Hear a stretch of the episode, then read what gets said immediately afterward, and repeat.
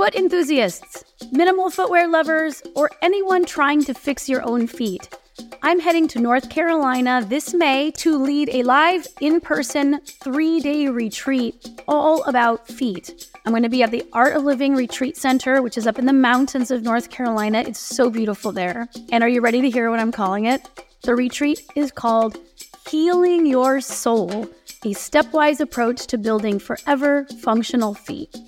That's so good, right?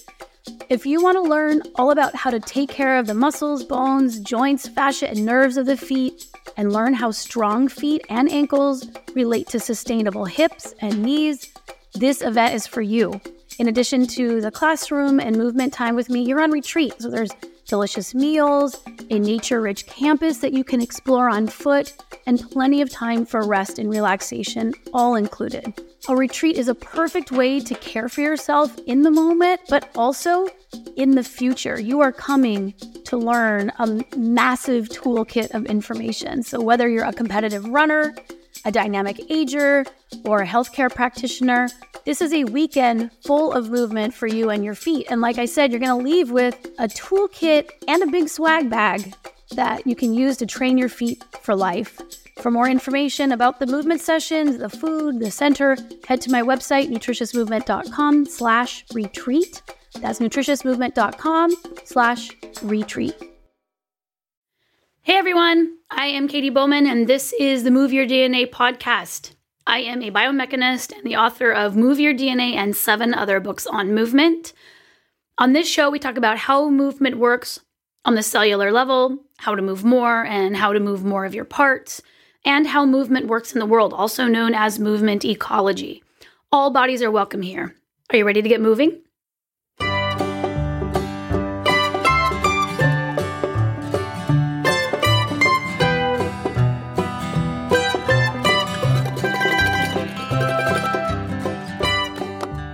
I was in the local newspaper at four years old, and I've got the clipping here. The picture shows a little kid with braids kneeling on the ground, filling a cut up eggnog carton with dirt and a little plant, and it reads Gardener Katy Bowman, four, works on technique. Although I was raised on a small commercial apple farm, so I did a lot of labor for the growing and selling of our apples, my gardening skill set has barely grown in 40 years because I didn't do much of it between then, when I was four, and now that I'm 42. I wrote on my blog in early 2017, I think.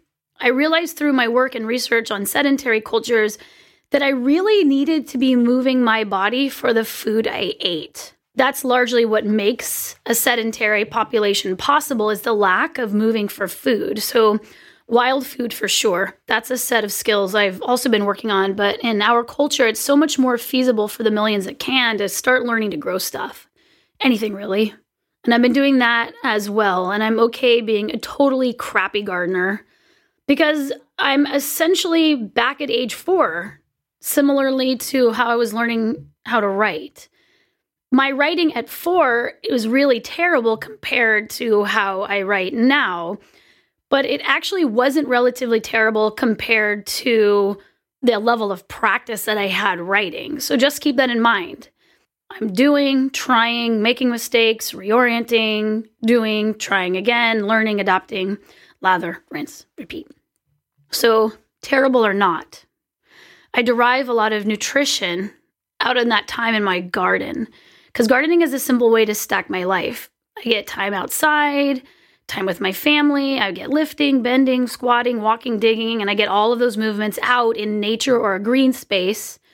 I'm growing food that we can actually eat. I'm growing a knowledge set that is really mine to keep, meaning I could lose a lot of things, but I can't lose really the skill set that I've developed to know how to grow stuff. Like I could lose all my tools, but I've got the tools of how to do it, and that stays with me. So even though I haven't been doing it long, and though I am by no means an expert gardener, I keep at it. So this year I focused on plants that return every year, perennials. And I didn't do too many annuals, which are plants that needed to be planted every year. And uh, last year, I did a ton of annuals. I was gone for, I guess, at least 30 days. I had to travel for work. And so I decided to focus on perennials instead. So I built a bed for herbs and strawberries in my front yard. For my birthday, I asked for nut trees and we made a small nut forest of walnuts and hazelnuts and wood. Yo, it turns out you can grow your own heat if you've got space to plant a tree or two. And I learned that all over rural and urban communities, people have started community gardens to give access to a garden as a solution to some problem. And because there are always more thoughts to grow and more to learn, I'm very happy to have Dr. Rose Hayden Smith as my guest on the podcast today. She's an expert on gardens, but not in the way you might think. And she's going to be here to share her three tips for taking action in the garden today. And of course, I will share my tips too. First, though, there is a huge crop of letters in the Move Your DNA mailbag. Let's pick one. Hi, Katy. Can you talk about bags, please? I'm thinking purses, handbags, clutches, tote bags, grocery bags, diaper bags, all those big or small bags we carry out and about when we need to keep our basic things together. I experienced one sided back pain this summer, and it made me aware of how much my own bag usage relies heavily on that same side of my body. Do you have recommendations on what kinds of bags slash purses to use and how? What do you use? Thanks, Katy. Great question. I posted a short video on this on Instagram last year, so I'll link that in the show notes. If you can think of your bag and the way you carry it as creating a load, and if you can consider that each load is a particular movement or like a, it lights up a particular set of muscles, then I will let you all think for a minute to see if you can figure out my answer.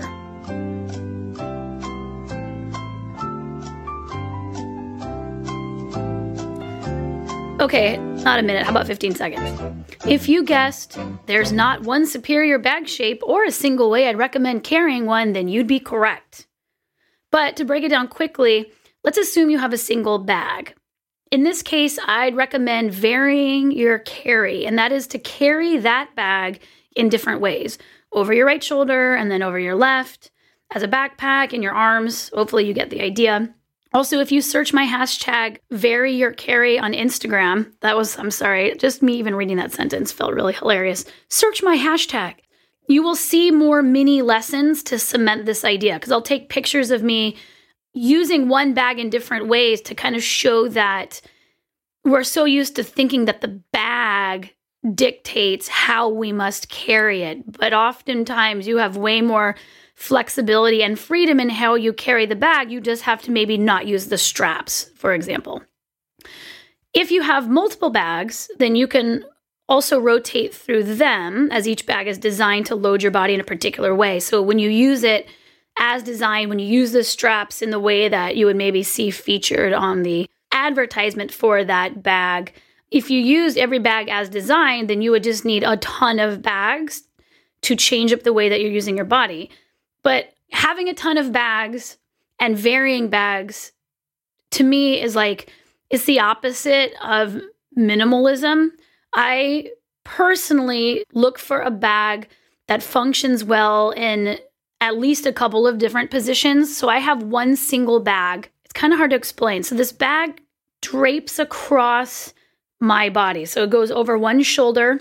The straps cross my body with the bulk being at my hip. So it would be like it would be like a messenger bag, but it's not that structured. It's very loose. It's kind of like if you just took a big blanket and grabbed up the corners so that you had volume at the bottom and straps up the side. So I like bags like that because they wad up into almost nothing when you travel. So if they're empty, they don't take up any space. Where an empty messenger bag, like the bag itself takes up so much space.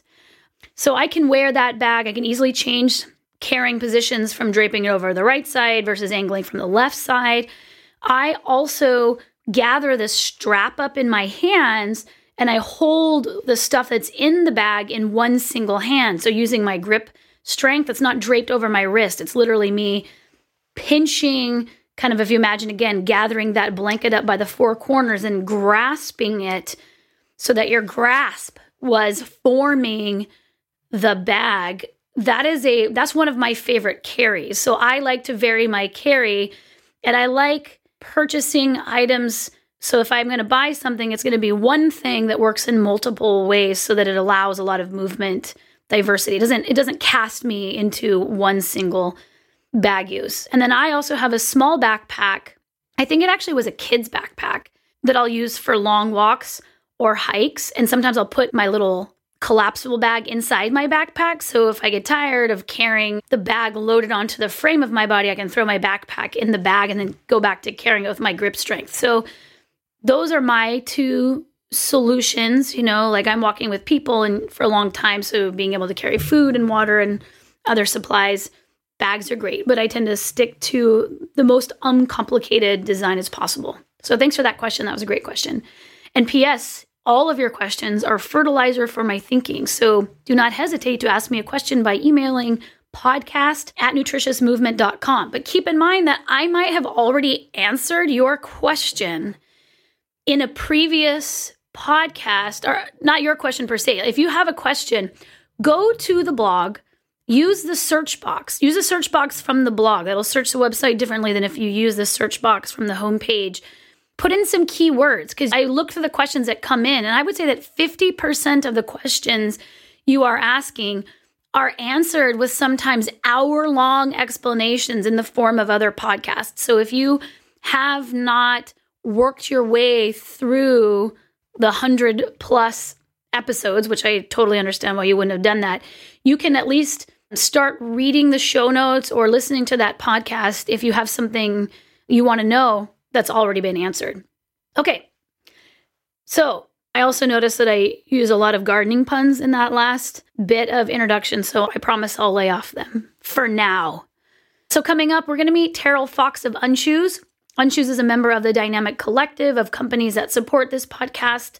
They are Softstar Shoes, My Mayu, Unshoes, and Earth Runners. They all make minimal footwear, and Venn Design makes beautiful minimal home furnishings.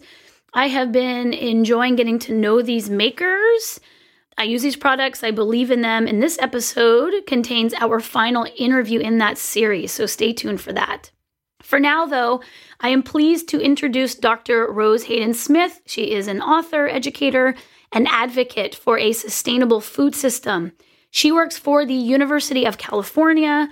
Dr. Hayden Smith leverages the power of social technologies in her research as a historian to tell stories, share information, spark conversations, and engage with a wide range of people interested in the food system.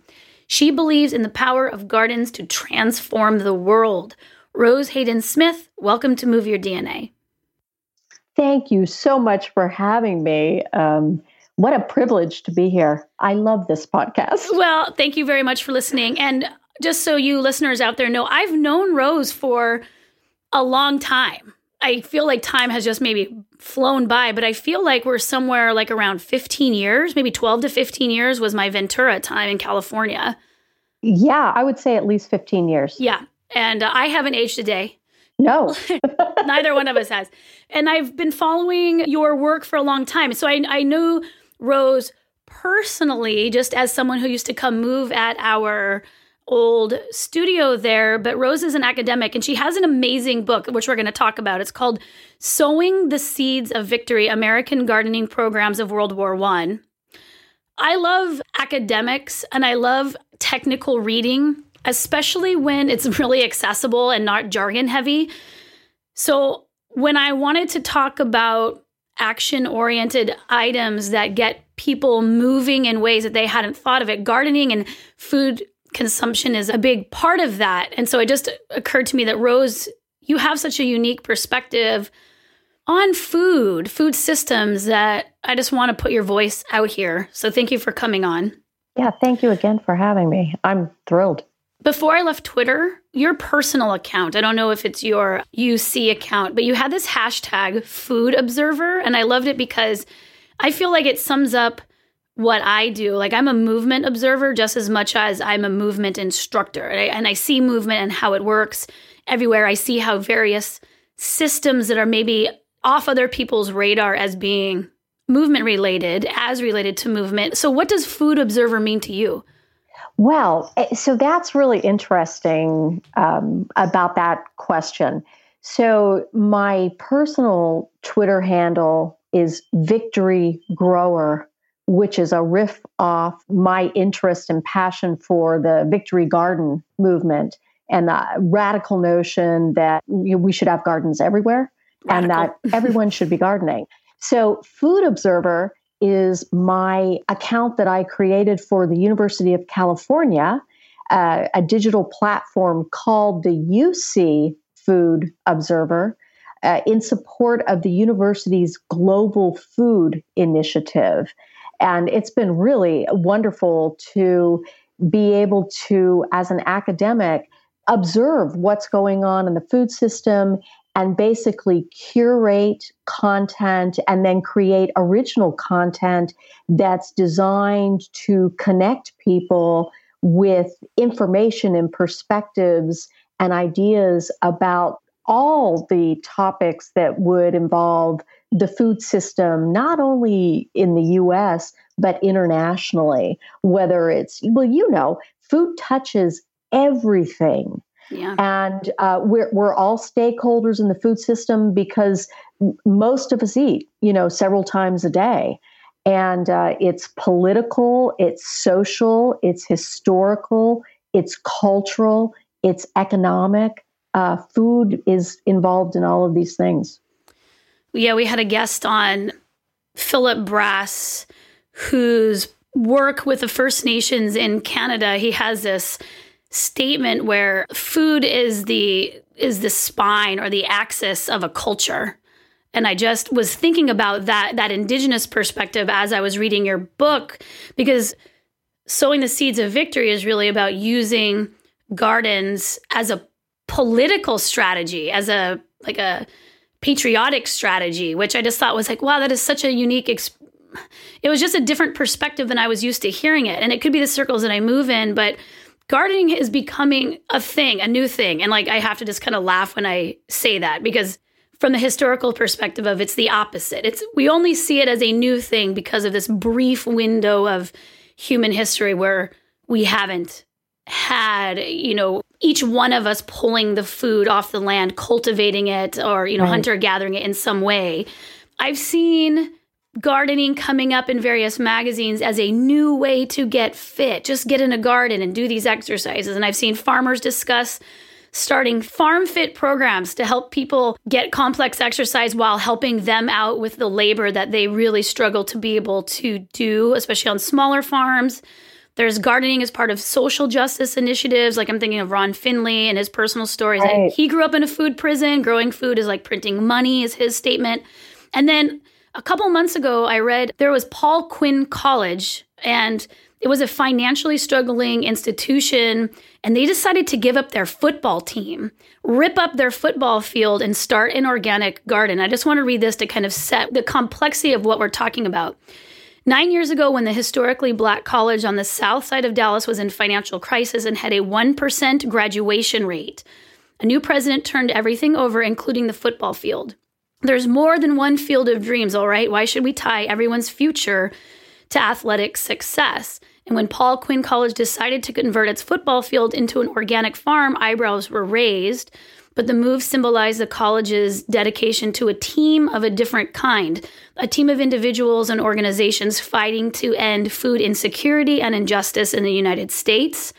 Located in a federally recognized food desert, the farm has produced and provided more than 30,000 pounds of organic produce since its inception in March 2010.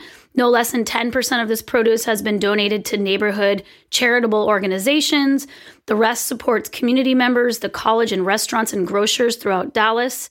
In addition to providing fresh, healthy, affordable food options for its surrounding residents, the farm strives to improve communities through the Metroplex by providing hands on educational experiences for youth and adults alike to promote healthy eating, improved food access, and environmental stewardship. This is what I've seen in the last few years. Rose, what have you seen that convinces you that gardens have the power to transform the world? Well, I've traveled a lot, not only in the United States, but internationally. And gardens are a thing. And I think um, work like what Ron Finley's doing with the sort of um, radical nature of gardening in public or community spaces is really important. In the time that I've been working with gardens, we've seen the school garden movement just absolutely explode. And, you know, gardens are the first step right? So you get a school garden, and then maybe you get a farm to school program, and you get nutrition education in the classrooms. And so I'm seeing a lot of interest in gardens and a lot of interest in heirloom varieties, mm-hmm. which I find really hopeful. Uh, in terms of people learning more about um, biodiversity and environmental health, and also, again, just sort of about food trailways. So I'm seeing a lot of interest in gardening, and you know, I I look for at you know, for example, at the Master Gardener program in the state of California. And there are like over 6,000 active master gardeners wow.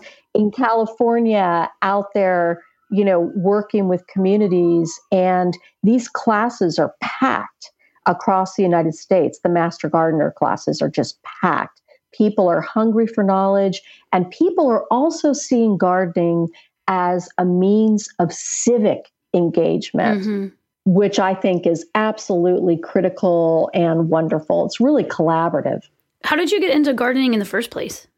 So that's kind of a weird story. So my family did some gardening when I was a kid. My grandparents were from a rural area and then later ended up in um in a city, Jackson, Mississippi. And they gardened and really raised much of the food they produced. I remember being pretty surprised when I went with my grandfather to the grocery store on a visit in high school because his week's groceries were a small bag because he was going out fishing and then they had this huge garden at their home and I was pretty impressed with that. And so I always did some gardening and then I I went to work for the university as a director of a 4-H program. And there was an advisor from uh, Northern California named Dan Desmond, who was my mentor. And he said, you know, a great foundation for a 4 H program would be to go garden based education mm-hmm. because you're going to hit all of these wonderful high points with kids and families about nutrition and STEM and you know environment and stewardship and community service. And I became absolutely hooked. So I started doing not only gardening programs with 4 H clubs, but also with um, in school based programs. And I led a school garden program at you know my daughter's school for five years because there were so many ways to weave it into the curriculum, no matter what you were studying, whether it's history or language arts or science or math, and got really hooked. And then my county didn't have a master gardener program. We were partnering with Santa Barbara County. And I went, wait a minute, you know, Ventura County, huge demand. So I worked with, um, spearheaded actually uh, with a group of my colleagues, an effort, and we started a master gardener program in Ventura County. And I was the um, master gardener advisor for four years. And then simultaneously, in addition to sort of being a practitioner and a garden educator, I'm an historian. And my my research sort of collided with what I was actually doing mm. with my hands every day. And I started learning about this rich history of sort of school home community gardening in America, but not only in America, all around the world. And then I started doing research about the history of sort of women in this sort of effort and really got into it and ended up writing a book about it. Yeah. So hopefully everyone out there is feeling like, okay, I want to grow something, or at least nodding their head. So we asked you to prepare three action items, actions that we can take now to get them going with gardening in, in some way, getting them in the garden in some way. So what is your first item? Well, my first item is to get started. And that can be a small action. And I am inspired by the victory garden models of World War One and World War Two, not the war part at all, but the gardening part. Gardens were front and center everywhere. And so the first action I'd like people to do is to start gardening and to make the garden visible. If you live in an area where you can garden year round, garden in your front yard you know, I had for a long time a raised bed at the top of my driveway. You know, start a garden in your school, start a garden on your median strip. For me, making it visible is not only a way to increase interactions with people about gardening and spark conversations, but it also is um, a demonstration of your commitment to garden.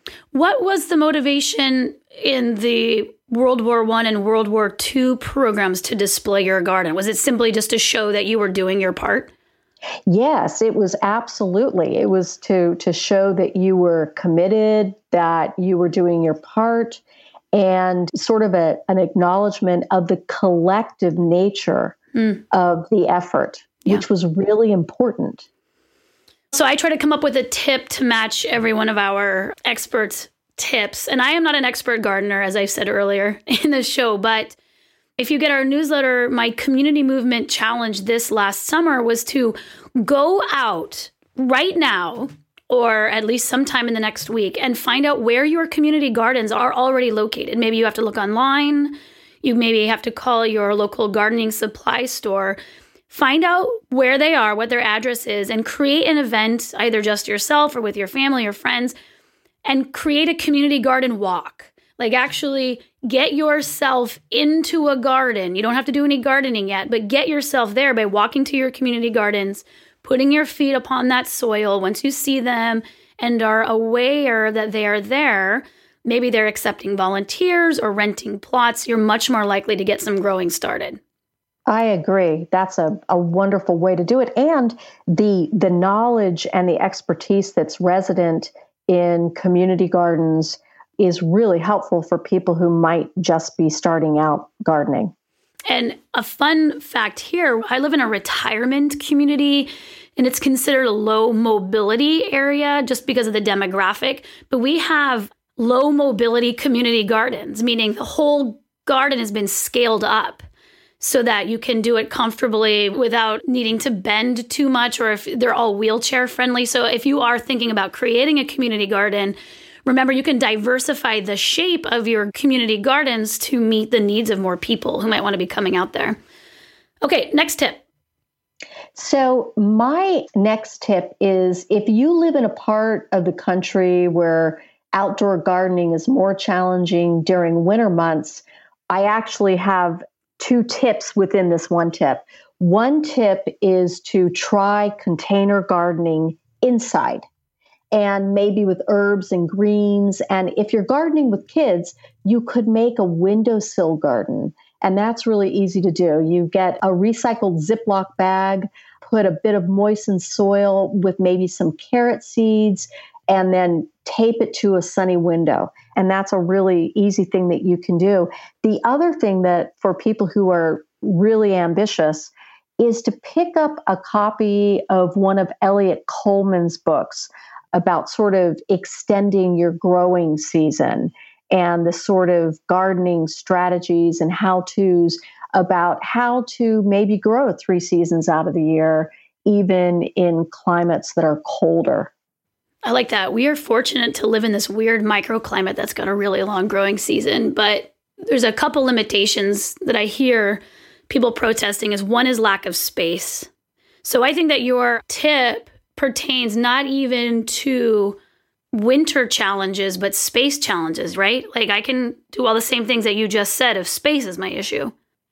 Absolutely. Container gardens are absolutely wonderful. And I always have a couple of container gardens going on, even though I'm not, I don't have terrible space constraints. And um, I think that the space is a big issue. But if you know you can make a container garden with materials that you probably already have around your home, or that you can get at a thrift store or pretty inexpensively. But they're also the containers for gardens are becoming much more high tech. And I'm always amazed when I go onto a gardening website to see the sort of vertical tools that have been developed for people to grow vertically. And it's really amazing to me what sort of containers are available now to facilitate and help you adapt to small spaces.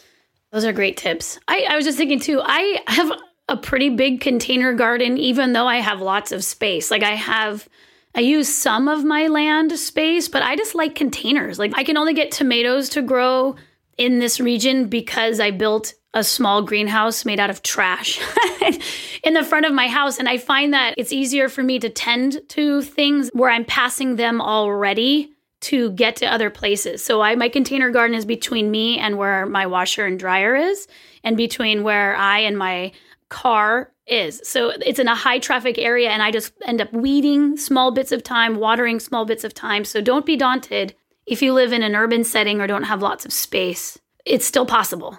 It is. And in fact, one of the best methods um, that I've used consistently over the years is the square foot gardening model, which is also a great model to use with kids. And if you're, or if you're in a classroom setting where everyone gets a square foot. But one of the things that I, I've always done with container gardens too is that the scale of it might be that for a child that's learning about responsibility, they can be in charge of a container mm-hmm. garden. And that's also a, a really rewarding exercise for them. Oh, well, I could just keep talking about your second tip. Mm-hmm. My second tip is just I think sometimes there's two hurdles to overcome when it comes to gardening. There's overcoming the lack of knowledge or experience. But for many people, of course, I'm not a gardener again, and I'm like in a body world. People will say that, you know, they can't bend. Their hands don't grip very well. Their knees hurt. So the idea of gardening, which is it's a physical activity feels out of reach. It's another hurdle to overcome. So I would say to learn some great gardening form, learn how to lift and carry well, learn how to bend well, learn a few hand stretches, how to play with your tools and your tool grip so that your time in the garden is not only nourishing you in the sense of the green space and the food that might come forth from it, but also your body is being moved well while you're doing it. I wrote a couple articles on this and I will put them into the show notes, including a just kind of general how to bend well using more of your hips and less of your spine and knees. I will link to that so you can go practice it later. Rose, what's your final tip? Well, I'm going to come back to something that you said, which is a really critical point, which is that a challenge for people who want to garden, who maybe haven't gardened before, is information. Mm. And there's a lot of information out there, but sometimes it's hard to, to find. And I really want to encourage people who are interested in gardening, wherever they live, to visit their extension Master Gardener website. There is an extension Master Gardener program in every state, and it's even gone international now.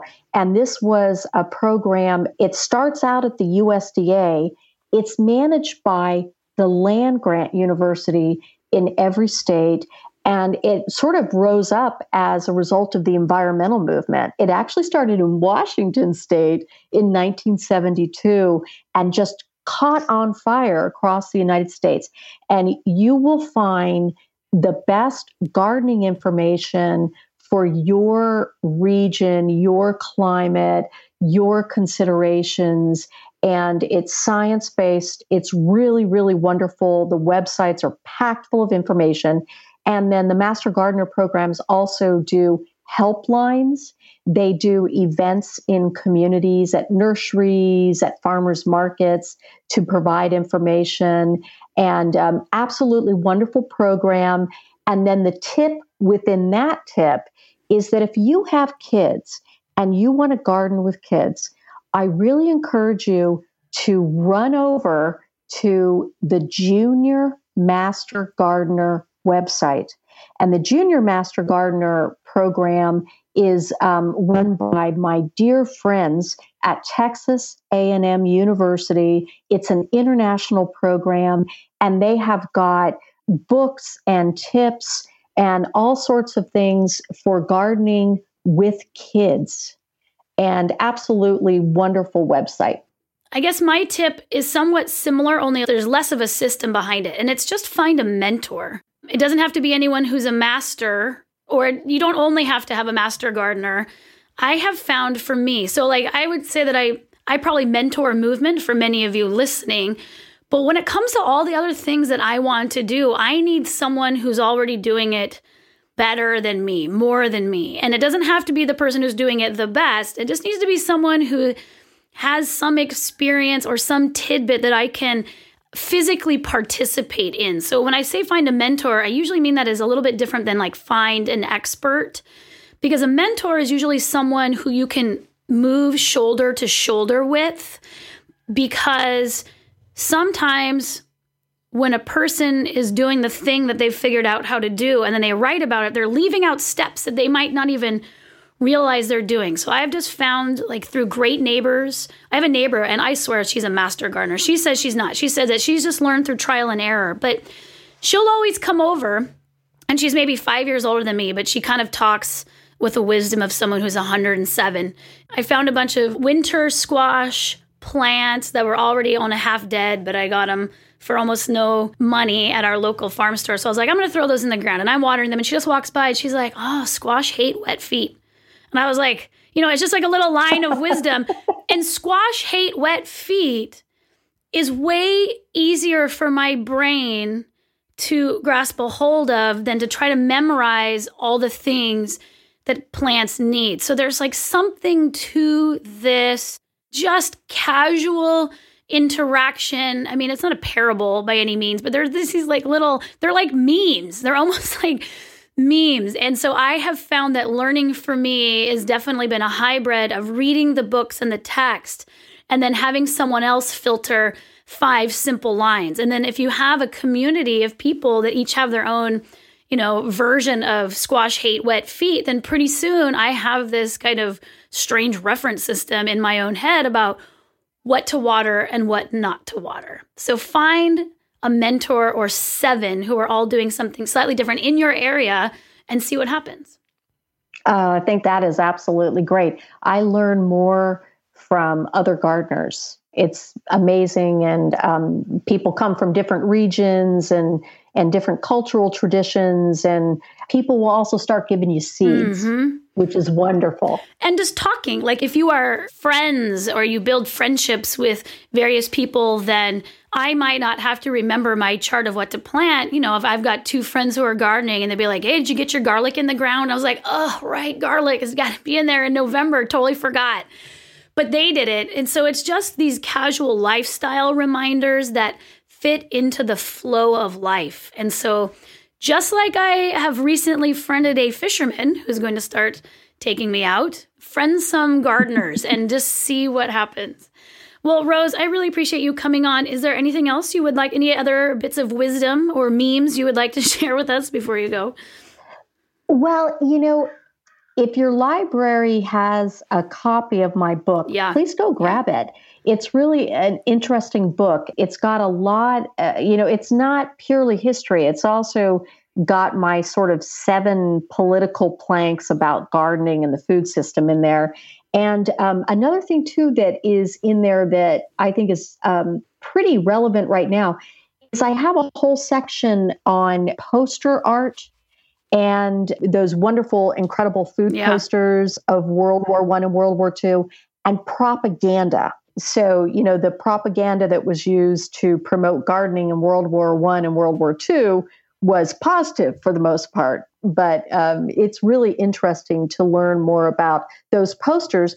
Probably you've seen those posters online, and to learn more about the history of those posters, like the Food Commandments poster, is really fascinating. You know, this book is such a great book. If you homeschool, especially, I mean, it's great for anyone, but if you were thinking about trying to do a food unit on the history of food, like there's so much nutrition And that's fine. But this is like, it's a whole different perspective. It's to really understand the food system and how we got to where we are today. But there's this poster food, one, buy it with thought, two, cook it with care, three, use less wheat and meat, four, buy local foods, five, serve just enough. Six, use what is left. And it just ends or concludes with don't waste it. And this is from 1919. And when we talk about like what we're spending money on as far as like trying to get education across and figure out what's the best parameters. These simple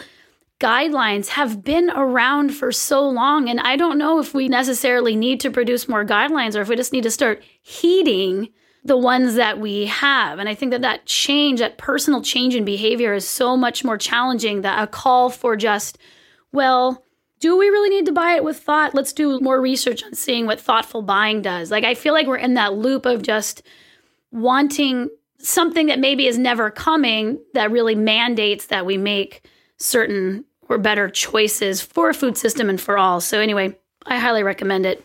You can find more about Rose Hayden Smith at ucfoodobserver.com or on Facebook and Twitter at UC Food Observer, and you can find Rose's book, Sowing the Seeds of Victory American Gardening Programs During World War I at your local library. And if it's a keeper for you, buy a copy from McFarland, who's a publisher. I love buying from publisher, or of course, you can probably find it on Amazon. Yeah. Thanks for being a guest. Thank you so much for having me. I look forward to talking again and happy gardening making things is a lot like gardening in some ways. There's a lot of preparation and trial and error, a lot of hard work, and if you're lucky, a bountiful harvest.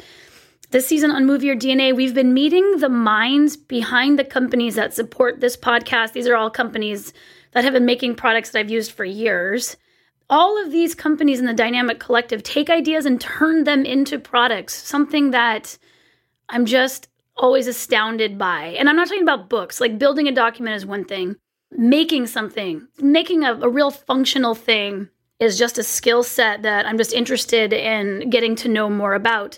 So, we're going to talk with Terrell Fox today. He is a wellness entrepreneur and creative problem solver, and he is the founder and CEO of Unshoes Minimal Footwear. Terrell, welcome to Move Your DNA.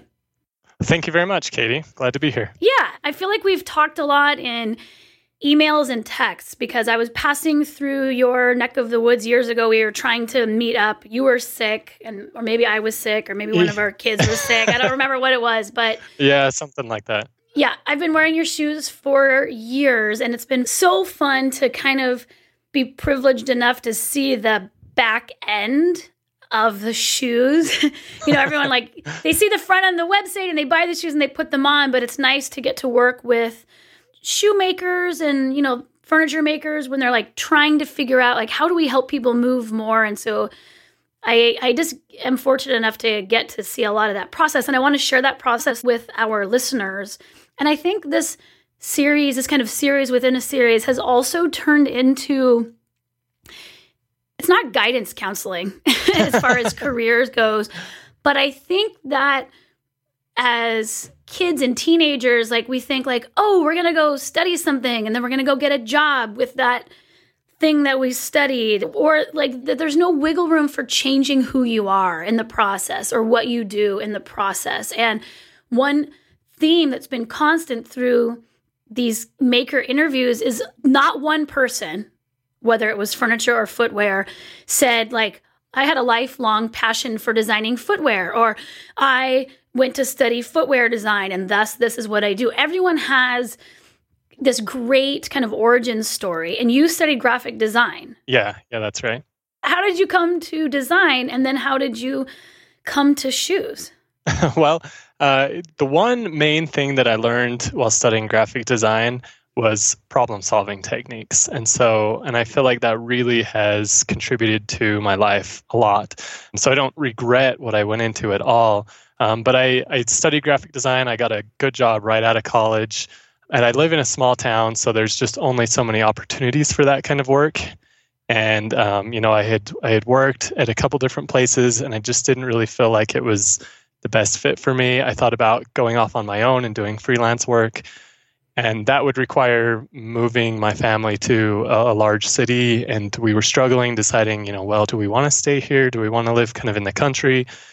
And, you know, what do we do? What do I do for a living? And and that's kind of right around the time when I just started tinkering around with making sandals. And I, I originally was just going to make them for myself because I was looking for a lightweight sandal that I could go backpacking with.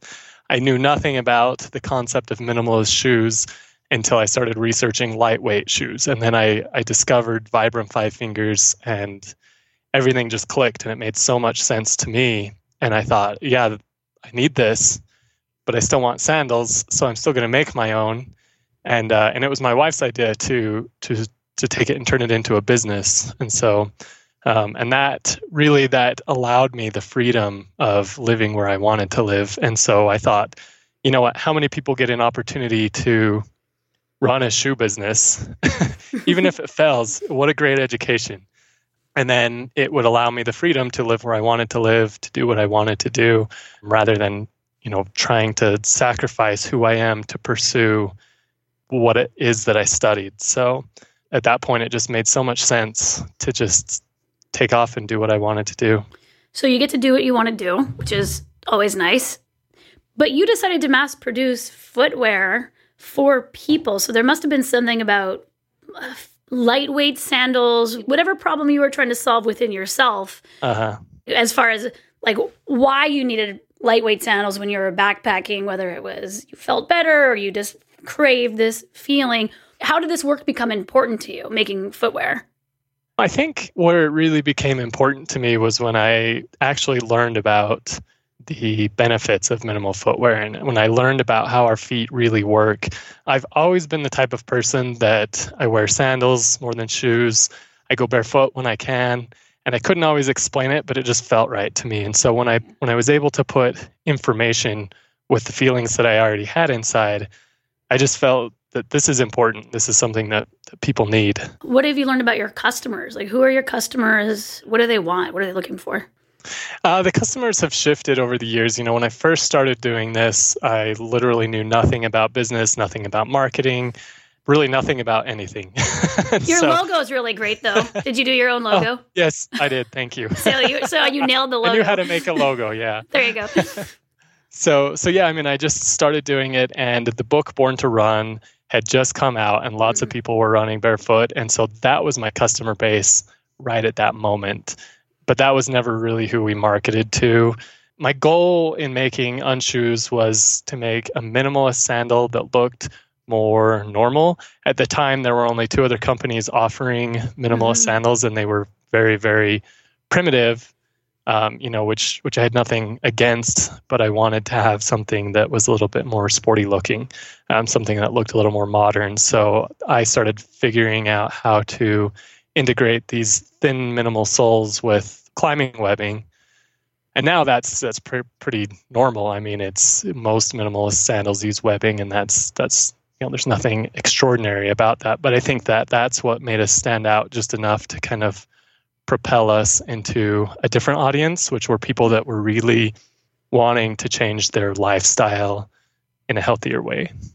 Yeah, I'm nodding because that is so true. You know, I think we share some origin story in the fact that that barefoot running as a, I mean, I'm not going to say widespread phenomenon because it's still pretty niche, but it's it's yeah. a thing now that people understand. And it was, you know, it really started with running, but there was hardly anyone making footwear. And then now we've got way more companies. And I wonder, man, you have more companies vying for this kind of niche market. But at the same time, since it's went from running or athleticism to lifestyle, and almost everyone has got more than one pair of shoes for their lifestyle, maybe one pair of running shoes, but multiple pairs of shoes for their lifestyle, it's really great that we have so many companies because I wear a lot of minimal footwear and have for 10 years. And every shoe style fits differently. Like we can mm-hmm. say that all feet are anatomically the same and that the bulk of their features distribution wise are similar across the board, but feet are so individual lengths of toes and state of training that I just really appreciate having so many options. Yeah, and from a maker point of view, I'm glad there are a lot of other companies too because because we can't make everything for everyone. Right. And, and so I'm grateful for that. Yeah, it allows you to kind of do what you do really well and at the same point, I can see imagine if you start a shoe company that makes sandals or if you start a sandal company, eventually you become a footwear company because people love you, they love your brand, and they're like, great, what else you got besides Yeah, the sandals? yeah. So, what else you got? That's my question for you.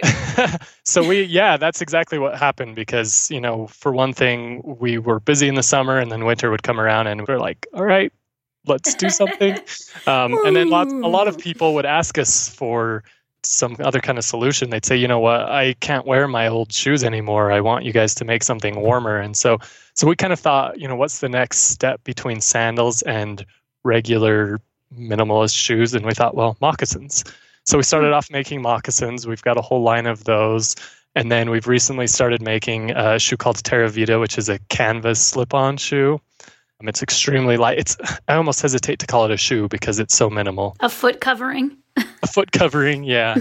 Um, uh, the nice thing about that one is that it looks pretty normal. So people like it about that as it as it looks kind of like a Tom's shoe kind of style. Mhm, Um, but mhm. it's but it's yeah extremely minimal. So also we have our new Wildflower series, which is both sandals and closed-toed shoes. Right now we just have the two models, but we will be adding more eventually as we we move forward with those. Hmm.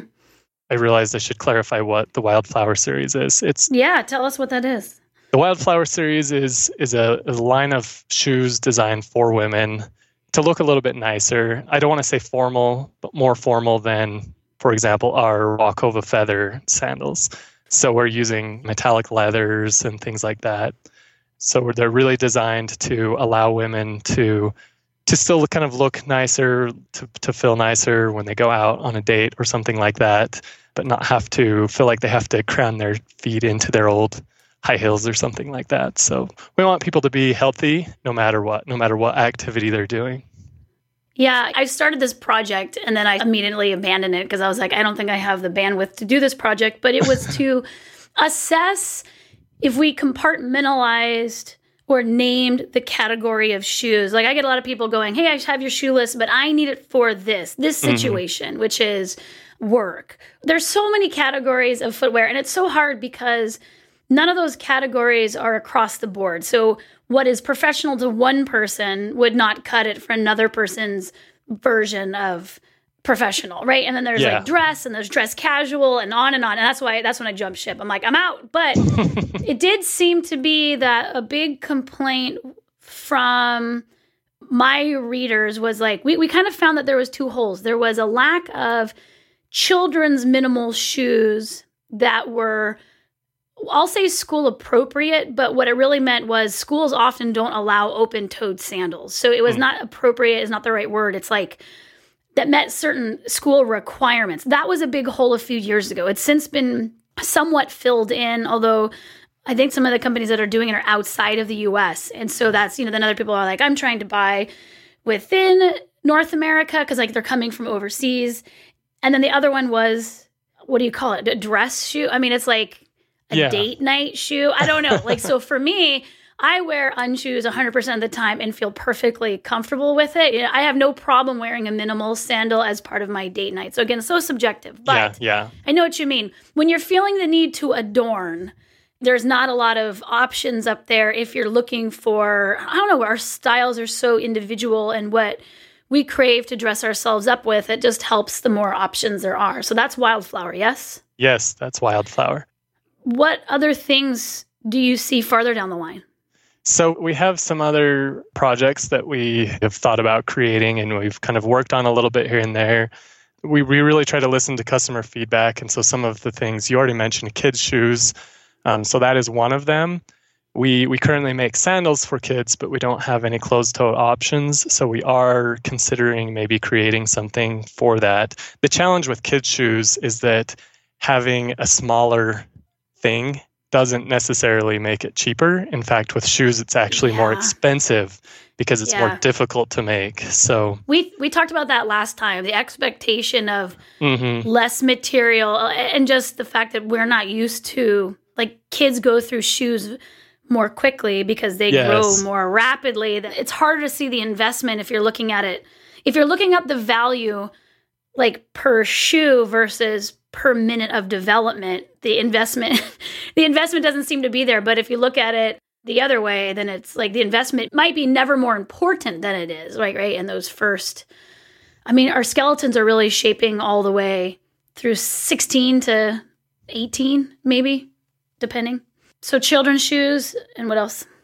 Yeah, and, and our goal with the children's shoes really is to to come up with a design that is simple as simple as possible for us to make so that so that we can offer it at a price point where people can afford it, but we can still, yeah. you know, feed our families at the end of the day too. So how do you do that? Are you are you like trying out different model? Like how? I mean, you say it just like so that's what we have to do, and everyone nods. It's like right, they're yeah, doing that. Yeah. What does that look like? Does that look like you trying a bunch of materials, styles, wearing them? What does figuring that out look like? Yeah, well, um, and that's something I've I've learned a lot about is is efficiency and and how to do this without breaking the bank because it can get expensive really fast. So the, so the first thing I look at is is okay, you know, how are we actually putting this together? What's the what's the overall pattern? How many seams do we have to sew? You know, how many how much glue do we have to use? How many people do we have to employ to be able to put this thing together? Um, and then we start thinking, okay, well, how many of these things are just expected and how many of them are actually necessary? So there's value added and non value added. And we've studied lean manufacturing Toyota, we've tried to just cut out anything that's not value adding, any waste, make things as efficient as possible. So with designing a shoe, you know, we're really just trying to keep it as simple as possible. And so to start out, we make mock-ups. So that's sometimes paper, you know, my kids are often walking around with paper wrapped around their feet or tape awesome. or socks that have been taped up. And anyway, so it just kind of moves from there. We try materials, we we try a lot of different things. So it, it can take some time. Wow.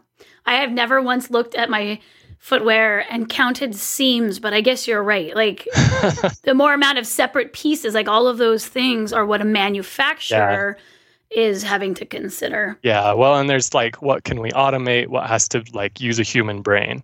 Mm-hmm. So anything you can automate is faster, but it's not always as reliable. So all right. So children's shoes, anything else in the pipe? Yeah, another thing that people have asked us for is um, is a women's. I think I say women's because most of the people that have asked have been women. That's really who our audience is. But yeah. um, a boot for fall, winter weather. Yeah. So that's you know that's when you look at what we originally came from with sandals. It's a big leap. There's a lot of different things that go into that. So it's something we've been working on for a while, but we haven't really gone very far. If that makes sense.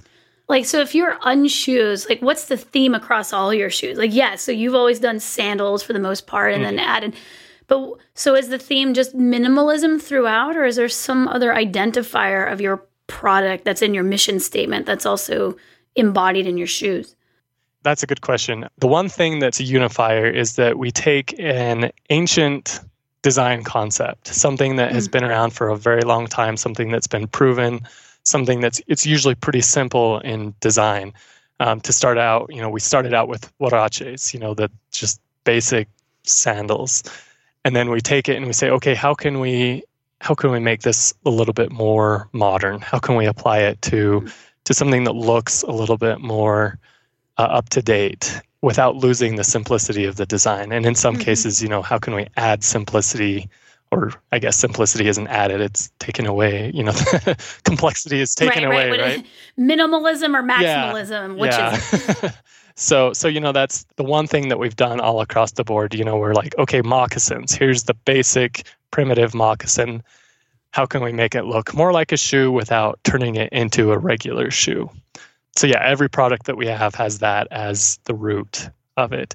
And then the other thing in our mission statement is that everything we do, we are we are trying to create footwear that it doesn't do something for your foot it allows your foot to do its thing mm-hmm. so mm-hmm. so we're trying to get out of the way as much as possible yeah Well, similarly, boots, casual boots, casual adult boots Yeah. are that that other plead, you know, and I have shoe lists, footwear lists on my website.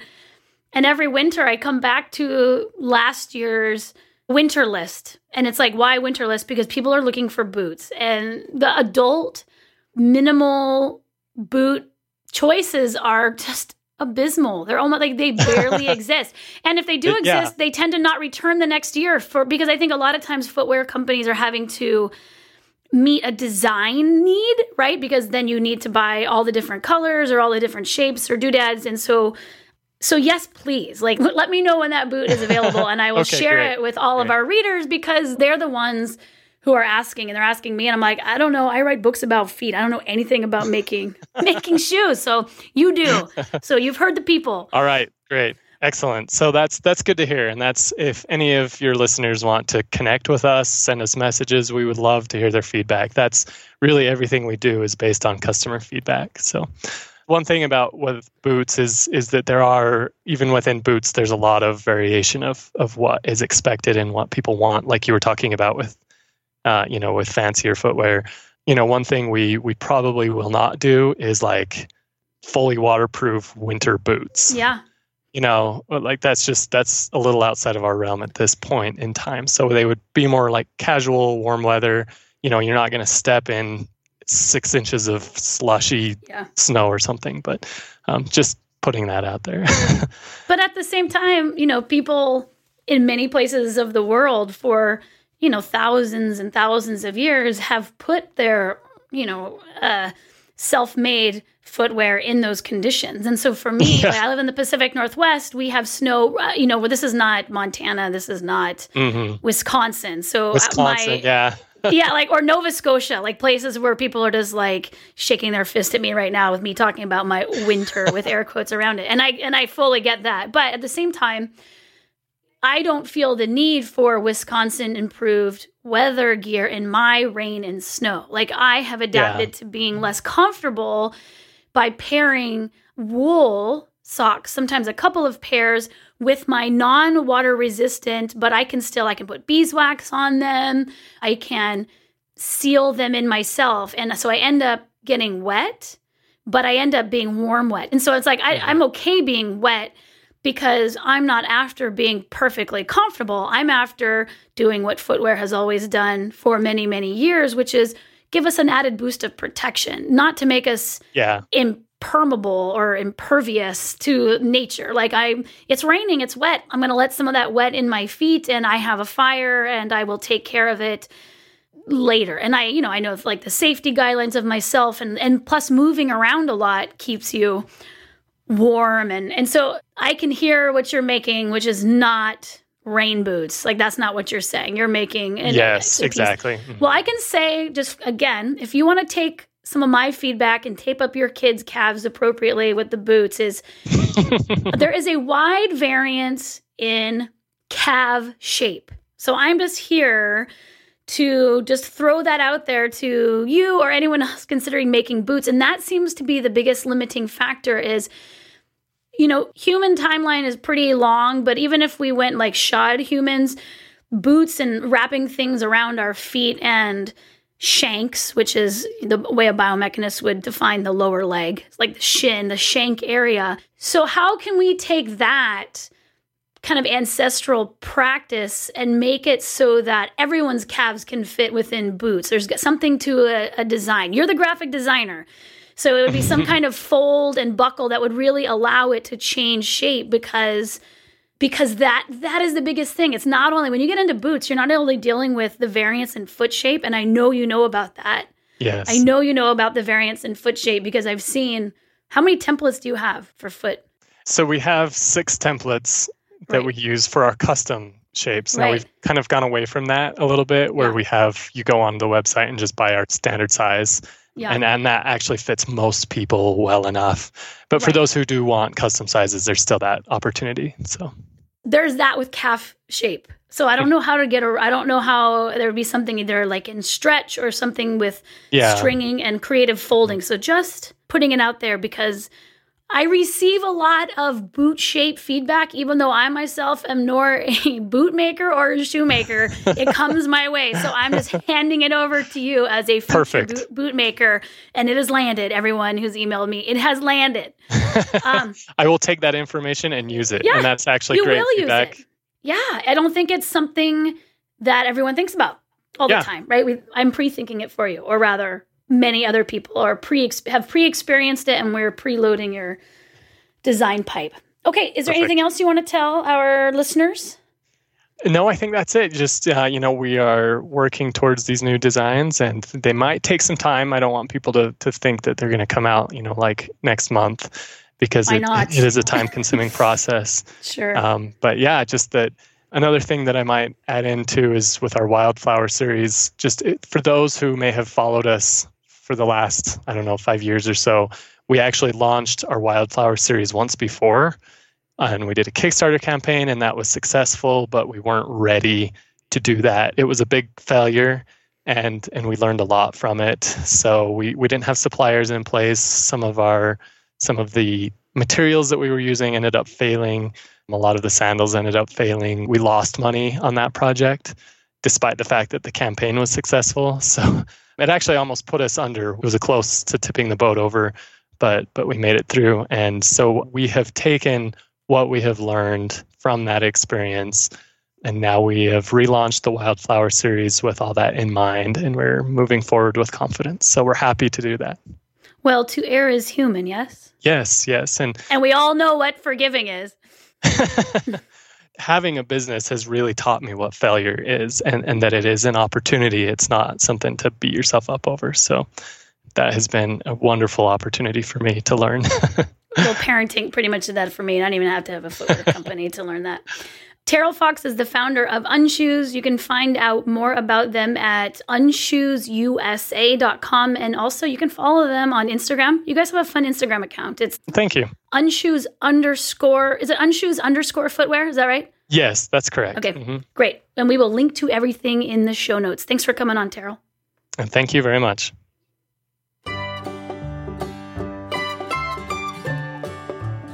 That is it for Move Your DNA this time. Hey, audio lovers, did you know that you can find three, that's right, three of my books on audible.com and iTunes? I have recorded Move Your DNA, Whole Body Barefoot, and Movement Matters. And if you are interested in today's topic, I highly recommend Movement Matters. It's going to be on point for the stuff that we covered here today. Each audiobook comes with a downloadable PDF, so if you're worried about buying an exercise instruction book and having to learn the exercises via me speaking, it's not really like that. You'll have me talking through all the audio theory and explaining kind of why these exercises and how they work, but you can print out a visual guide to follow the exercises. Every one of my audiobooks has several minutes of bloopers at the end, Katy Bowman style more Katy Bowman than you can handle, or maybe it's just the right amount of Katy Bowman. I'm not sure. It's a good amount, anyhow.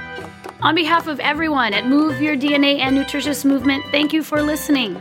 Until next time, friends, go get your hands dirty. This has been Move Your DNA with Katy Bowman, a podcast about movement. Hopefully, you find the general information in this podcast informative and helpful, but it is not intended to replace medical advice and should not be used as such.